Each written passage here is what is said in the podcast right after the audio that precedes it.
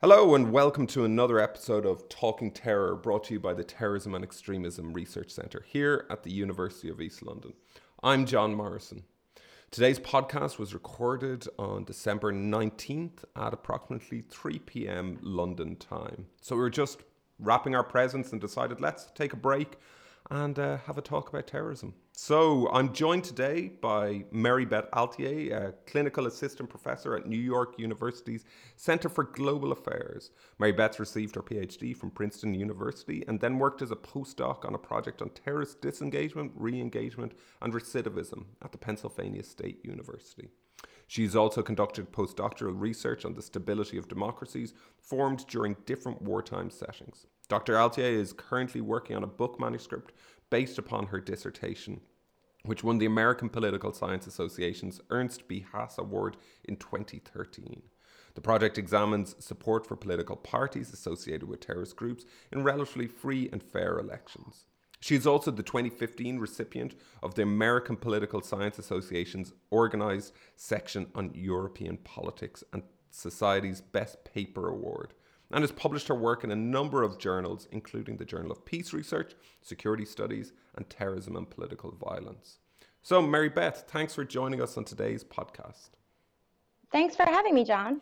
So, how did you first get involved in this area of research? Okay, so I actually I wasn't planning to get involved uh, in in terrorism research. I was actually an undergrad as a, a math major, um, but I also double majored in history. So uh, after college, you know, thinking about sort of my career options, math seemed to be sort of the more lucrative option, and it also seemed to be the one where there are a little bit more opportunities. So I started working as an actuary actually, um, and my job was basically to look at the financial health of the insurance industry um, so I did that for about a year, and the attacks on the World Trade Center happened. Um, and then my job quickly shifted, and I was sort of tasked with um, assessing the risk uh, of the, or, or, sort of the total costs of the attacks uh, uh, to the insurance industry. Um, so after that, I sort of shifted, and I decided I wanted to get back back into sort of my history roots. Um, so I applied for the political science uh, program at Princeton University, uh, and I entered there. Um, and so at Princeton, I started looking at why individuals support violence. So I'd always been interested in this question. When I was doing my undergraduate thesis, I looked at the Irish Revolution and I looked at, at why um, you know, people sort of support violence in societies, why there's mass public support for violence. Uh, so at Princeton, I looked at that question, why individuals support violence, um, and particularly why in developed democracies they support parties uh, associated with terrorist groups. Um, so from there, um, I, I, decided to, uh, to, once I graduated, I took a postdoc uh, with Dr. John Horgan um, because I was interested in not just sort of the political science aspects, uh, but the psychological aspects. Um, and so, um, so that sort of really pushed me into looking at the, the reasons for individual, not just sort of the structural political conditions in which we see support for political violence and terrorism, but also uh, you know, why individual at the individual level, um, sort of the psychological aspects of support for terrorism, but also uh, why individuals participate in terrorism and why they choose to to abandon terrorism or go back go back to terrorism. Um, why why was support something that interests you so much? Because when a lot of people are talking about terrorism, they and mm-hmm. researching terrorism, they want to focus on the terrorists themselves. But you're looking at yes. that support network around. What was it about that support network that really interested you? I think that the reason why support was important uh, for me, at least, was uh, goes back to my training in political science. Um, so, in terms of um, the literature in political science, there were a lot of people at the time uh, focusing on why elites uh, support political violence, particularly in democracies, or why they turn uh, to terrorism. Uh, so Leonard Weinberg's work, for, for instance, looks at why political parties turn to terrorism. Uh, so, but there weren't a lot of people really looking at why people support those elites. Um, so that's sort of what I became interested in. So, um, you know, it seemed to be this gap in the literature uh, in terms of, you know, again, there was a lot of people focusing on elites, but not really a deep understanding of why people support those elites, and particularly in democracies where you don't necessarily have to support elites who are turning to violence, right? We don't have coercion um, or things like that necessarily going on. Um, so, yeah, so I just saw, sort of saw it as a gap in the literature, and I think you know I wasn't really focused on the individual terrorists because I think in political science uh, there is a tendency not to focus on on individuals. I think that's situated much more in psychology or, or criminology. Mm. And you you mentioned there about Leonard Weinberg's uh, famous work on on this mm-hmm. uh, this topic here, but you haven't put uh, Weinberg's works down as as the influential pieces, and I know it it does crop up in your research and it has influenced influenced you, but yeah, yeah. But there, the three pieces that you focused on are some of them mightn't be that familiar to uh, to our listeners, as familiar as, as Leonard's work was. The first one is by Kalyvas, uh, and I know from our mm-hmm. from our chats before that this has really uh, influenced your research, and you can see it, especially um, especially in your piece, voting for violence. Um, the this is the piece. Um, the logic of violence and civil wars. Um, what was it about this? What about this piece that really influenced you? And what was it? What does this What does this work say? Yeah, so I guess so. Again, it, it's sort of like so. I sort of in graduate school, I sort of started with this framework that you know there was this gap that people weren't focusing on um, on support networks or, or, sort of the larger support for for these groups or violent entities. Um, and then, actually, in the Civil War literature, uh, there were people who were looking at uh, public support, um, and Kalyvas was one of them. Um, but Kalyvas's work uh, was was highly influential uh, in that you know he you know he explains why we see uh, collaboration with rebel groups. But but the thing about Kalyvas's work is that he he really talks about mechanisms of coercion and credibility. And so what he argues um, is that in civil war settings, uh, civilians will back whichever group maintains territorial control. Um, and that would be, you know, if, and, and the idea is, is that uh, because those groups, if they have territorial control, can coerce the civilian population into supporting them. Or his other sort of argument is that civilians want to be on the side that's winning, and territorial control sends a signal, right, that um, that that group's likely to win the war. And, and, so his idea is that people will will publicly collaborate with whichever group uh, is is controlling their their territory. Um, and so I thought that this was a you know a really interesting argument, but it, it, again highlighted sort of a gap for me in the literature, in that that explains why people publicly behave a certain way, right? Why I publicly might support the IRA, um, you know, or another terrorist group, but it doesn't really explain their private preferences. So it doesn't explain how I actually feel about the IRA. Do I genuinely like them? Do I believe in their causes? Do I genuinely support their use of violence? Um, and so because I was interested in sort of voting and preferences at the polls um, I was really interested in sort of those private preferences. And so, um, again, Kalyvas's work, like Weinberg's work, was highly influential, but I sort of saw this this gap there that you know, the, yes, this explains why people you know publicly will collaborate with insurgents or terrorists, but it doesn't really explain you know how they genuinely feel about them. And I think Martha Crenshaw argues you know that in in developed democracies they really need this sort of level of genuine support in order to to operate. Yeah, and so and, that's what I was interested in. And would I be yeah. right in saying that you then built on uh, this this work looking at the the public sphere, the public mm-hmm. support, mm-hmm. and you found that the work of Wilkinson, uh, his re- their research on votes and violence, electoral competition, mm-hmm. and ethnic riots in India provided more of an insight into that private support then as well. Yeah, so so Wilkinson's work was also highly influential, and so it was sort of combining these two and thinking about things and, and how what, what each sort of theory uh, brings to bear, and, and then also um, Weinberg's uh, work as well. Um, but yeah, so the idea with, with Wilkinson's work is that elites actually have incentives to, to foment violence. Um, so what you see in his work with the BJP is that the BJP is actually fomenting violence or failing to prevent ethnic riots. Um, uh, in order to maximize their, their voting base. Um, and so they're really sort of using violence to, to maximize their electoral base. Uh, the BJP is a little bit of a different case, and I don't talk about it much in the book manuscript because there is this distinction between groups that that actually use their you know the apparatus of the state. So you see the BJP using the police in certain ways again because they they are the elected um, you know uh, party and they're actually able to control the police and things like that. Um, and so when you think about um, terrorist groups, and even if you think about loyalists in Northern Ireland, the, the dynamic's slightly different. Um, so there definitely is collusion with the police, but it's not like they're actually um, controlling those, you know, or, or, sort of using the apparatus of the state in a certain way. So, so there is this sort of, um, I think, a theoretical uh, distinction. But but his work was really interesting in thinking about how uh, groups might use violence to to maximize their support base and sort of uh, generate insecurities among among the population. And like you're using the reference of Northern Ireland here a good bit, and it's for our listeners uh, who don't know. The, a lot of your research to date has focused on on the case of Northern Ireland. That's what you really mm-hmm. focused on in your PhD. How did you get? How did you get an interest doing a PhD in Princeton? Where did your interest come in Northern Ireland specifically? Yeah, so so I mentioned as an undergrad, I wrote this 100 page thesis on uh, the Irish Revolution. Um, and as part of uh, that, that thesis, um, I looked at voting for Sinn Féin historically. So, um, you know, at the time of the Irish Revolution. Um, and so I thought, uh, so I had always had, had an interest and had done some primary research. I was over in Ireland. I won't say what year it was, but when I graduated, when I graduated, you know, right, right before I graduated undergrad, um, doing some work in archives there, looking at uh, support for Sinn Féin during those those earlier years.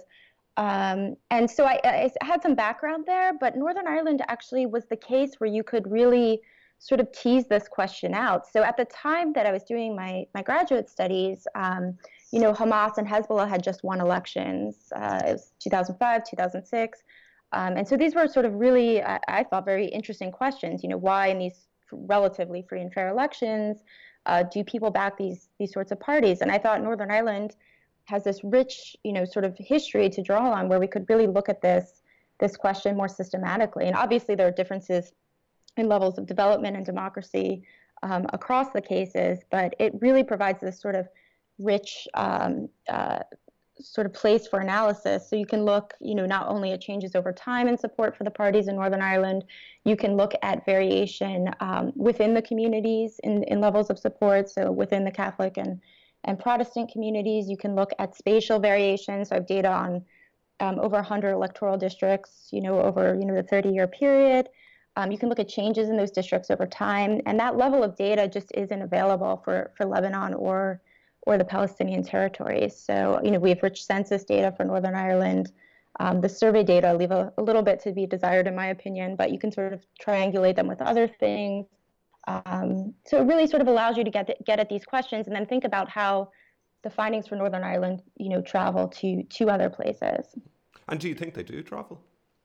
I think to some extent they do. Um, I think that um, you know I think that there are. I, I, sort of argue in, in my research that there are more opportunities for parties. Uh, so so one of the arguments I make is that um, support for these parties stems from from a security crisis, and I can actually show that certain types of violence uh, generate support for these parties, uh, prim- primarily state and sectarian violence against civilians. Um, and, and so, what I argue is that in uh, places like Lebanon, there are more opportunities for terrorist groups to um, exploit the se- security situation by providing things like, um, you know, electricity, uh, those sorts of things. So, where you have sort of weak, developing, or corrupt states, um, there's just sort of more opportunities for those groups to step in.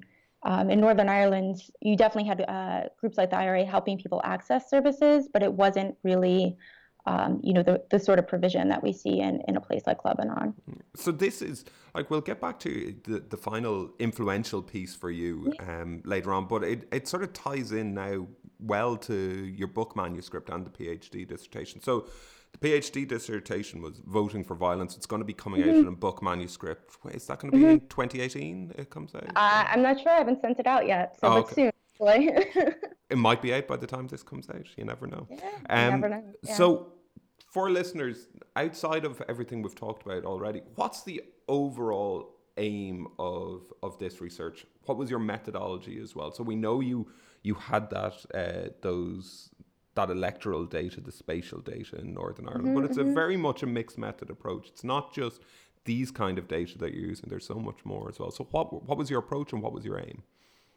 Yeah, so I mean, I guess I'll start with the aim. So the aim was I was actually as a graduate student again in terms of just one was my I guess my aim was one to to sort of fill the, these voids in the literature that I saw. Um, so one is we don't understand what people's private preferences towards these groups and what affects them um, as well as sort of you know electorally. Um, so I do also look electorally at how these parties are able to to mobilize their base, um, and so so the aim is really to understand you know how we can uh, one bring these parties more fully into the system, um, and two make make their use of violence. Um, uh, I'm trying to think of the correct word, but um, unproductive for them, right? So if, if they can engage in all this violence and people support them anyway, right, then it's really sort of um, you know problematic for democracy. So so I guess my aim was really to understand what it is that that undergirds uh, genuine support for these parties and think about the policy implications. So um, there were a lot of people at the time. Uh, again, as I mentioned, Hamas and Hezbollah, um, you know, uh, had just just won these elections, 2005, 2006. Um, and there were a lot of people at the time saying, oh, well, support for these parties stems from the services they provide, et cetera, et cetera, et cetera. You know, we just need to go into Lebanon and provide services, you know, um, and that will undercut support for these parties. And I found that ar- those arguments really problematic. Um, I mean, I think it will help on the margins, but if you look at a place like Northern Ireland, it really wasn't about service provision. You have a developed democracy. Um, and so I, I, just thought those arguments were wrong. Mm-hmm. Um, so, th- so that was sort of my my aim. Um, in terms of my methods, um, as, as you discussed, I do do a lot of sort of quantitative analysis. I can look at districts over time and look at how certain types of violence within those districts affect support for uh, provisional Sinn Féin and to a lesser extent some of the, the loyalist parties. Um, but I also do interviews um, with with paramilitaries, uh, uh, with politicians, um, to really uh, try and get at how, you know, what they saw as their voting base, how they sought to mobilize their voting base. Um, there's a lot of variation in how the different parties, um, or how capable the different parties were of mobilizing uh, their electoral bases. Um, you know, uh, from Provisional Sinn Féin, which is very calculated, uh, at least uh, uh, later on, to, you know, some of the loyalist parties, which really had a, a really difficult time. Um, so I so I sort of triangulate that data. I did a lot of archival work as well. Um, and then I also look at, at, at this three other cases. So the bulk the bulk of the manuscript focuses on Northern Ireland, but I also look at um, support for ETA in Spain, and also uh, Hamas and Hezbollah. And so with those those cases, Hamas and Hezbollah especially, uh, the data just aren't there. So I can argue that sort of the, the, findings there are consistent with the findings for Northern Ireland, but it's it's really hard to say anything causal with that data, just because Lebanon hasn't had a sense since I think, since the 1930s. So it's just really hard to get sort of any analytic leverage yeah. in those cases. One of the things I, I really like about your research is it it puts forward uh, these arguments, it develops out these hypotheses, it tests them, but it's it uses a very common sense approach in the analysis of it. So you, talked about the the state services um, and the the theory there that if we put the state services in place, then uh, then it would it would uh, lead to a decrease in support for these violent groups. But you made the point towards the end uh, of a of an article which is going to which makes the, the main arguments for this this piece that okay it's grand having the state services but if the people don't feel safe going to these state services, it's not going to help really as well. And was mm-hmm. this something that you gained really from the qualitative interviews, or was this something that that was being drawn out from the from the quantitative data? No, that's uh, primarily from uh, the the qualitative work. So not just um, uh, from interviews, but then also, um, you know, it's really hard to do any sort of systematic interviewing of just mm-hmm. the general citizens in Northern Ireland. Yeah. So um, so yeah, so uh, but even just going back to some of the archival data and looking at how people uh, were responding in their neighborhoods and the problems they had and complaints. So going through archives, uh, you know, complaints uh, to the uh, Community Relations Council and things like that. So I mean, you'd often find in Northern Ireland that you know, okay, the state's still providing these things, but we accessing them.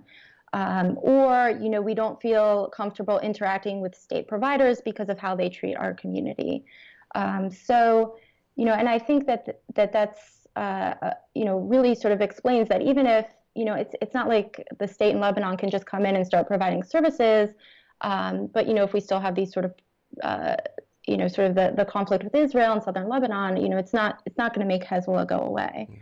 So um, so you know and, and again how how credible of a provider is the state seen uh, in in southern Lebanon? So I you know, especially if it's not. So people's perceptions are that the state in southern Lebanon and also in Northern Ireland during certain periods was not providing for its security, and so that shapes their their interactions with state providers and things like that. And if terrorist groups can come in and be a more effective provider of that security, um, then they they sort of generate uh, the legitimacy that the state would would otherwise have. So yeah, so no matter what the state provision that's being provided, if the state isn't seen as legitimate or is, is seen as being against them, it's uh, yeah. uh, that can sometimes have more of an effect than uh, than than just the actual provision itself. So we have to think of all these different aspects. How did you find actually going out and doing the interviews? What kind of because you were you you interviewed across a, a broad time frame. You interviewed in a post Boston College uh, uh, environment. I know for our listeners uh, who want an insight into Boston, the Boston College affair,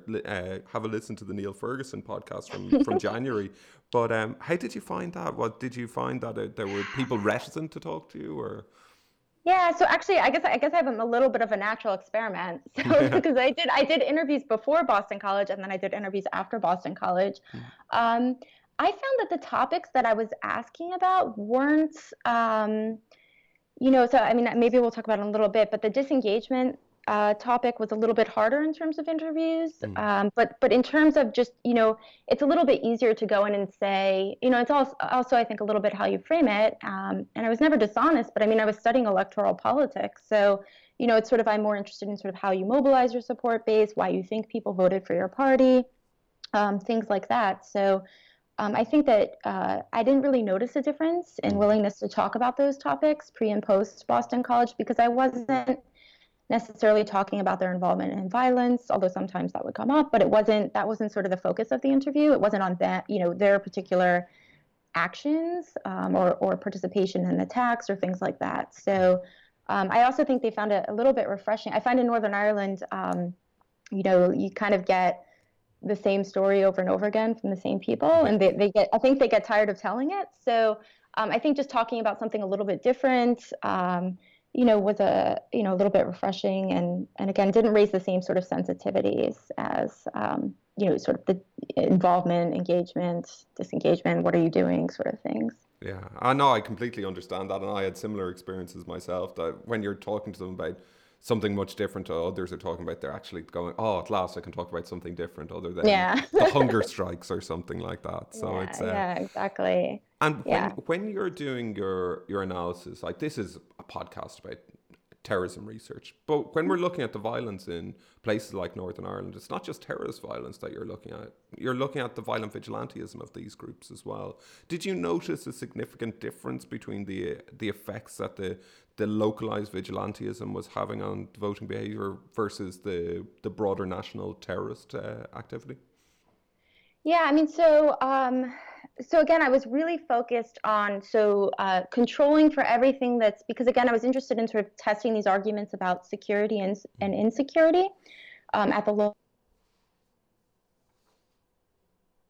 Hello. Oh. Yeah. I lost you. Second, yeah, John. no worries. uh, if you want to just start that that answer again, that would be fine.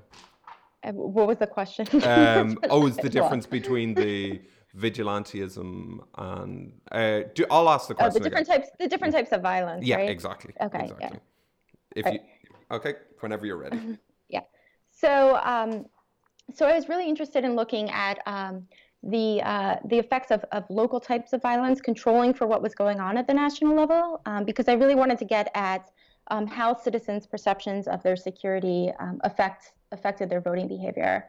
Um, and so what you see is actually that um, in uh, certain communities, uh, state violence, well, in all communities in Northern Ireland, state violence against Catholic civilians um, had a dramatic effect on, on increasing Sinn Féin's vote share within that community. Um, sectarian violence, uh, only in communities where, where Sinn Féin already enjoyed support, had uh, a positive uh, effect on their vote share. Um, and vigilante violence actually also had a positive effect um, on Sinn Féin's vote share. And I think it was um, while that, that violence was reviled um, outside the communities where it was going on, um, you actually see, and you actually, this comes through in sort of the qualitative interview data um, and some of the work Rachel Monaghan and others have done. Um, you actually see people welcome that violence um, because law and order and policing had broken down. Again, because people weren't communicating with state providers, law enforcement, et cetera. so you actually see, even though, again, outside in sort of more moderate nationalist communities, people might have, um, you know, condemned the violence or saw it as horrific. Um, in communities where um, law, law and order had broken down, it was sort of seen as, uh, you know, the best alternative to, to nothing or anarchy. Yeah, and you're seeing that you see that in the the work of Andrew Silke and others as well. And I think you make a really good point that the, it doesn't matter what people from the external communities how they view that violence. What matters is how the people in those local communities view it. That's what that's the target audience of the violence in a way. Mm-hmm, mm-hmm. so it's it's very easy to condemn externally, but you need to understand the effects uh, locally as well in order to in in order to get really get a grasp of of the role that this violence is playing. Um, you like this book is it's it's going to be a fascinating book when it when it comes out. It's it's going to really. So. I'm sure it will. I'm sure it will. It's it's going to really add to the literature, and so I'm sure. Uh, I'm sure you'll get many people who are listening here who who'll want to buy it now as well. But I hope so. The, you picked a really interesting piece as the final piece of um, that influenced you, and it links up to your disengagement work. But as a title, it's not something you expect to hear in a terrorism podcast. It's, it's Rusbult's uh, 1980 piece, Commitment and Satisfaction in Romantic Associations. Now, yes. when you look at that, first of all, you think, how on earth is she going to link this to terrorism research? So, what exactly is the, how did this research influence you, and how did you come across it? Yeah, so um, um, so actually she has so many pieces, I could have picked any. Um, so she looks at commitment and satisfaction in many different types of associations. Um, but that was one of her earlier pieces, so I picked I picked that one. Um, but she has a very uh, large uh, large uh, citation list. Um, but anyway, yeah. So I was uh, working with with John Horgan on a project on disengagement. Um, and what we, you know, uh, well, one of the things we were doing was sort of reviewing um, different literatures to see uh, how we could leverage them to to better understand the disengagement process. So, looking at the literature on criminology, uh, looking you know criminal desistance, looking at the literature on disaffiliation from new religious movements. Um, but then we also started looking at psychology, social psychology, sociology, um, to try and, and, and, better sort of think about uh, the disengagement process. And I guess one of the things that's always frustrated me with the literature on disengagement is um, it's very it's very sort of sta- the process is always um, or historically has been described as, as very sort of static and centered around this uh, this push pull framework. And so there's this push, you know, the pushes are the things um, about your involvement in terrorism that push you out, and pulls are uh, lures, uh, you know, outside the group that might lure you away uh, from your your terrorist role. Um, and so one of the, the things that always troubled me about the push-pull framework is that it can't really tell us why some people experience these pushes and pulls and leave, right? And some people experience these pushes and pulls and stay. Um, and so I found Rusbult has this uh, commitment model, um, and I found it really useful for thinking about the disengagement process. And so it largely sort of shaped the the work uh, that's in the Turning Away from Terrorism article and the Why They Leave article.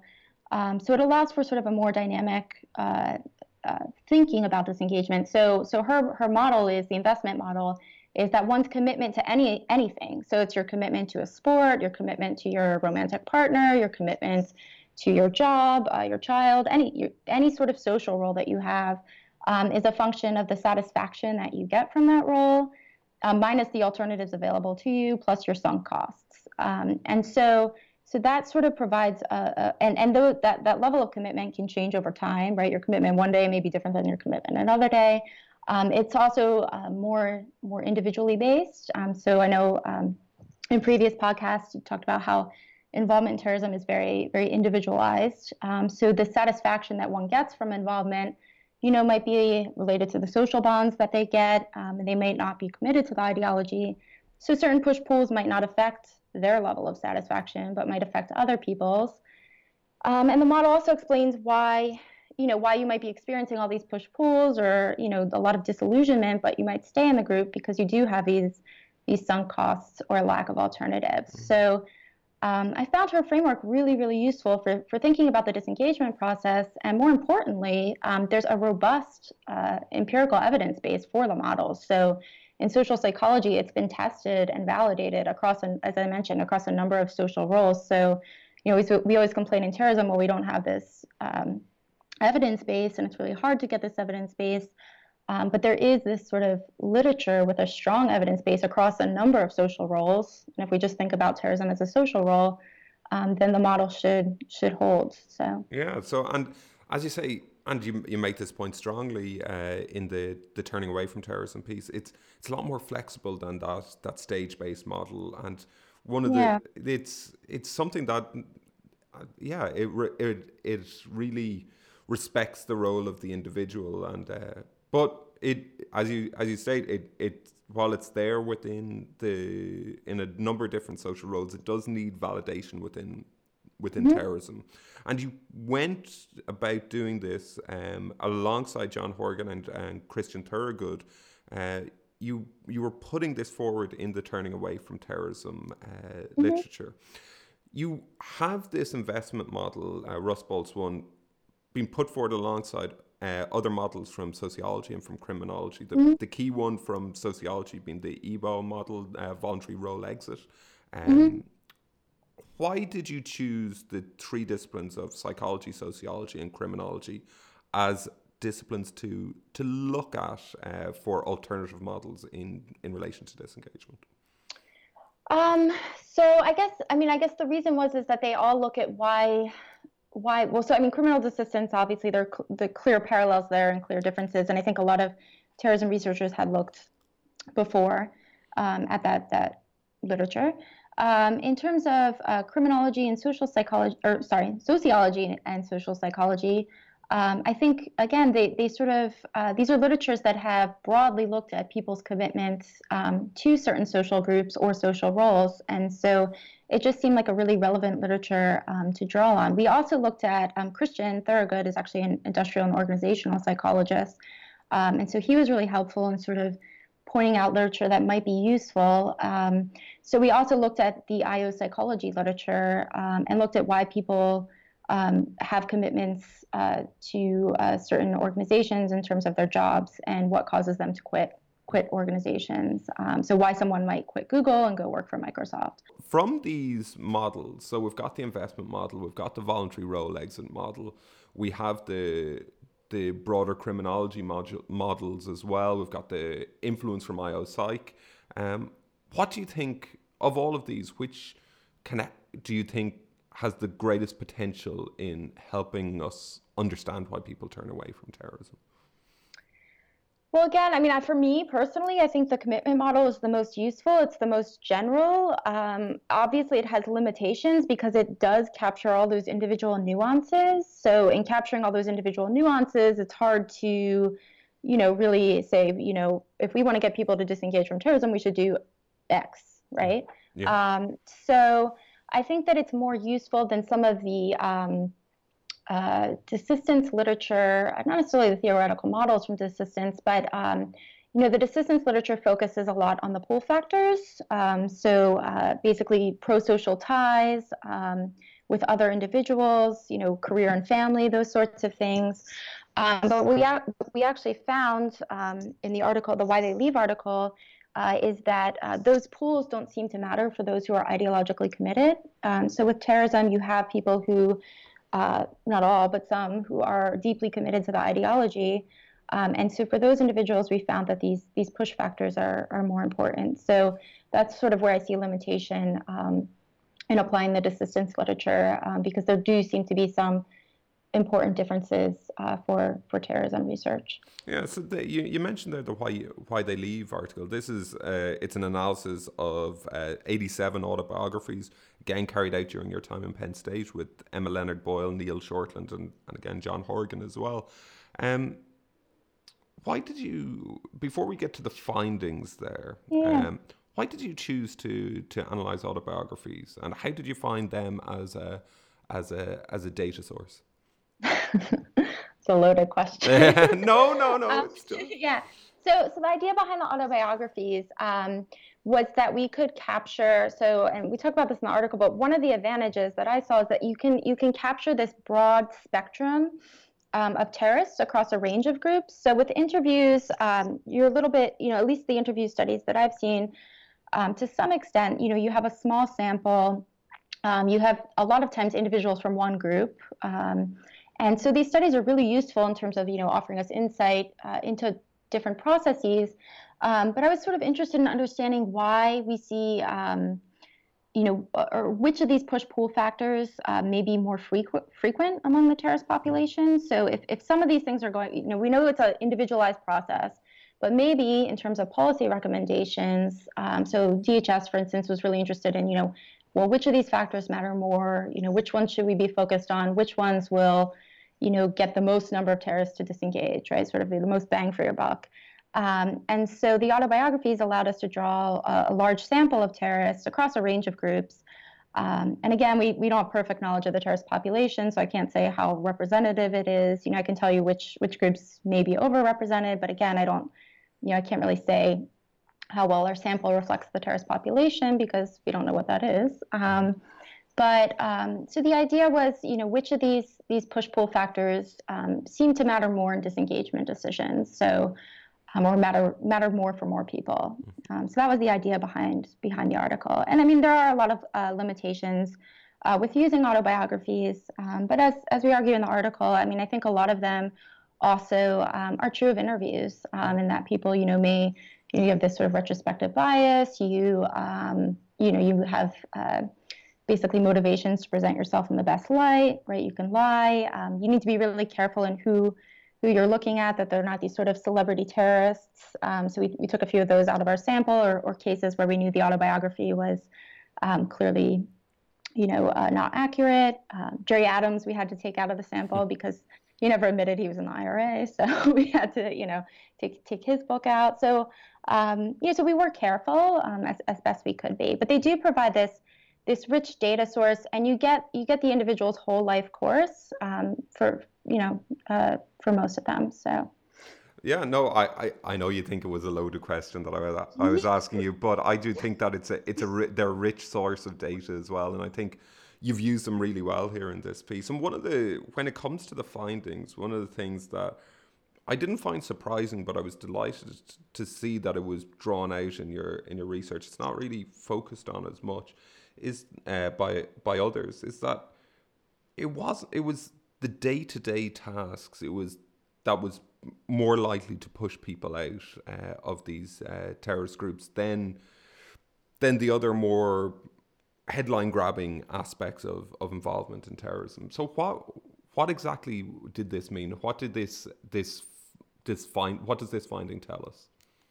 Yeah. So again, I mean, it wasn't, um, you know, it really wasn't uh, this. Uh, there's a lot of focus on, you know, we need to de-radicalize everyone, and we found, I think it was only 16% in our sample, de-radicalization played a large role in their disengagement, and it really was these sort of more mundane things about disillusionment with uh, the actions of the group, um, you know, day-to-day tasks, those sorts of things, which is where the IO psych literature really ties in nicely because these are things why people leave, you know, Google or Microsoft. Um, and so then there's certain behaviors that people exhibit um, on their way out. Um, so lo- things like less helping behaviors. There's there are certain sort of behavioral indicators that you can tie to to this sort of disillusionment. Um, I will say that that uh, you know uh, the government wasn't too happy with this because these are sort of the harder solutions, right? It's not like again with the desistance literature, it's not like we can just offer them you know, uh, you know, money or a job or, or, those sorts of things. Those don't really work for for the ideologically committed. At least our research shows. So, and those are the easy solutions. You know, um, you know, really sort of generating this sort of disillusionment uh, is a little bit more difficult. So, and so so with that difficult task in mind, if you were to bring like one or two recommendations from these. Mm-hmm. What, what would it be like? How how can we apply this then? Because it it does make it a lot trickier than just countering an ideology. Yeah. Yeah. I mean, I, I, guess maybe not focusing on, I mean, so one of the ones was disillusionment with the strategy or actions of the group mm. or leaders or members. So maybe, you know, sort of, um, I mean, I don't, I do think you could still potentially use, I mean, you'd have to test how effective it would be, but you could potentially use some sort of you know counter narrative if you want to call it that campaign where you um, you know you highlight uh, disagreements between members you highlight things the leaders are doing that contradict the ideology um, you highlight strategies or actions by the groups sort of snafus things like that. So but again not focused so much on on the ideology per se but sort of things that are going wrong organizationally. Um, and there are obviously covert things that you could do to sort of exacerbate these these problems. Um, but you know even just highlighting you know so and so wanted to go join ISIS and wanted to be a suicide bomber, and now he's you know there's that famous Daily Mail article. Now he's cleaning toilets. So, Um, you know, so just sort of highlighting those those day to day issues. And like, so these are the pieces that that um that you've focused on here um, mm-hmm. for today's podcast. What's what does what's the future of your research now? Where where's it going to go next? Yeah, well, so so hopefully getting the article and the book out. So that's, mm-hmm. that's priority number one. Um, but then um, what we're doing now is we're taking. Uh, hopefully, my January will be spent uh, taking the. Um, the autobiography data and looking at re-engagement. So the autobiography one one advantage also of the autobiographies is uh, providing us with again an individual's life course uh, so we can actually look at um, the factors associated with re-engagement and recidivism and sort of get some baseline rates. Um, so a lot of these individuals uh, weren't subject to uh, a lot of surveillance. There certainly weren't uh, de-radicalization programs in place um, for most of these individuals. So um, it really allows us to to look at sort of baseline rates um, of re-engagement and recidivism, and then also look at the factors associated um, with re-engagement and recidivism also by by different types of disengagement so whether it was voluntary whether it was the result of imprisonment um, so we're really sort of mining that data um, and hopefully uh, it will be useful to uh, practitioners who are, are looking to design um, these these risk reduction initiatives for terrorists. Oh, that sounds brilliant. And when we're talking about re-engagement here, are you talking about re-engagement in the violent activity or re-engagement with the group itself? Are you talking about people who haven't left the group but who are committing violent activity uh, once once more. Is that what you're what what you mean? Yeah, no. Uh, so I mean, it's specifically focused on re-engagement in terrorism. Mm-hmm. If that's what you're asking. Yeah. So not not just any criminal behavior, but yeah, re-engagement in in a terrorist activity. Oh, that sounds that sounds fascinating. And are you going to be focusing purely on the autobiographical uh, auto, autobiography data, or are you going to be um, using another mixed method approach again? Yeah, I mean, the, so there are some um, from interviews I've done. I mean, there are there is some interview data that could be used. Um, I find uh, that uh, journals aren't always so uh, open to that mm-hmm. that data. But um, I mean, I think sort of if I can tie in some of the um, the interview data uh, in with the analysis uh, of the autobi- autobiographies, that would be that would be ideal. So, they... um, because I, sorry. oh no no go on go on. Yeah, no, I was going to say because there are things that you can learn from the interviews that you know that the data don't necessarily make clear. Um, so I think you know they do provide this sort of rich, um, you know, understanding. So I find for me a lot of my the things that I want to test quantitatively come from interviews. So you sort of use the interviews to kind of better understand what's going on, better understand maybe the, or develop a theory, and then you can use the quantitative data to see, you know, well, you know, do the data support this, right? Or is this individual just idiosyncratic, right? No, I think it's going to be it'll be great. I'm really looking forward to, to seeing this because we really don't have enough literature in um, in terrorism studies on re-engagement, recidivism, and the like. It's um, will make a valuable contribution, I'm sure. So before we press record here, we were we were chatting about a, a former colleague of ours, Paul Gill's answer to the next question, and I told you you have to be more controversial than him in this answer. I don't know. I don't know. so, do you think there is a stagnation in terrorism research? Yeah, I mean, absolutely not. I don't think there is at all. Um, you know, I do think that um, you know if you if you just look at the uh, the methodologies that are being employed, uh, the, the amount of data that we've collected, I absolutely do not think that there is a, a stagnation in terrorism research. Um, when I started my, my PhD, um, you know, there, there were some great sources, but there wasn't much, you know, it was a lot of case study. I remember reading a lot of Martha Crenshaw's work, which I thought was wonderful. Um, but outside of her, her research, um, you know, there was, and Leonard Weinberg's work, there wasn't sort of this rich, um, empirical base to draw on. And now, now I think that it's become the field's become much more interdisciplinary. Um, you know, we have STR, we have uh, sort of initiatives bringing in. I mean, if I think about my own own career, you know, I started off in political science with John. I read, I was fortunate to read a lot of the literature on criminology, psychology, social psychology, sociology. Um, so, you know, I think that um, there, there, certainly isn't a stagnation. I mean, I do think um, where Sageman is a, is a little bit correct is sort of cooperation between um, practitioners, policymakers, and academics. I mean, I do see a I do see a fair amount of it. I see a lot of it, um, but I do think that there's opportunities for for more collaboration in that space. I don't think that there's none. I mean, I think that's a little overstated, but I think that there's there's certainly more opportunities uh, to collaborate. You mentioned STR there, Society for Terrorism Research. You actually hosted the the last uh, conference. How did you how did you find out what the, what what what did you feel of the quality of of the papers there? It sounded like it was a great conference from what I heard. Well, well, it was missing John Morrison, so oh. it wasn't a great it wasn't a great conference, but it would could have been better. Um, but no, no, it was great. I mean, fabulous, fabulous research. Um, again, really, I, the, the one thing I like about STR is everyone's focusing on on terrorism research.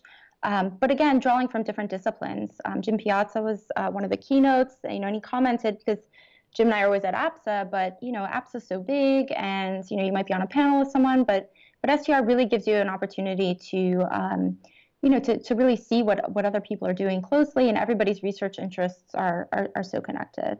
Yeah, no, it, it's it's great. It's a it's a great great opportunity to have, and I'd strongly encourage anyone. Uh, I'm actually not involved with STR. I don't know why I'm plugging them now, but I think I should.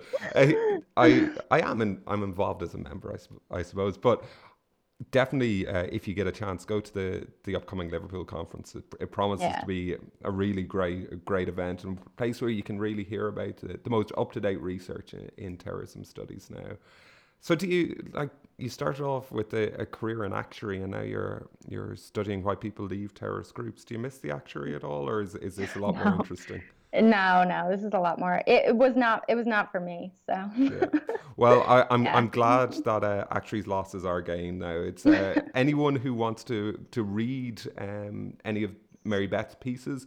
There are links to it on the, the Talking Terror website, uh, uel.ac.uk slash TERC. Go to the Talking Terror we- section of the website. With the name like Altier, you're right up at the top there of the list, so it's hard, hard to miss. So um, go go to the, the links for her research, but also um, for the research that has in, inspired Mary Beth as well. Um, be sure also to follow us on Twitter at T E R C U E L. And have a listen to our, our previous episodes if you haven't had a chance yet. There's some great ones there. Uh, but Mary Beth, thank you so much for uh, for spending the time on on today's podcast. I hope uh, you and your family have a very happy Christmas. I know th- this podcast is probably going out in March or April or May or whenever, so it might sound weird saying that now. But uh, thank you so much, and uh, I'll chat to you all soon. Bye.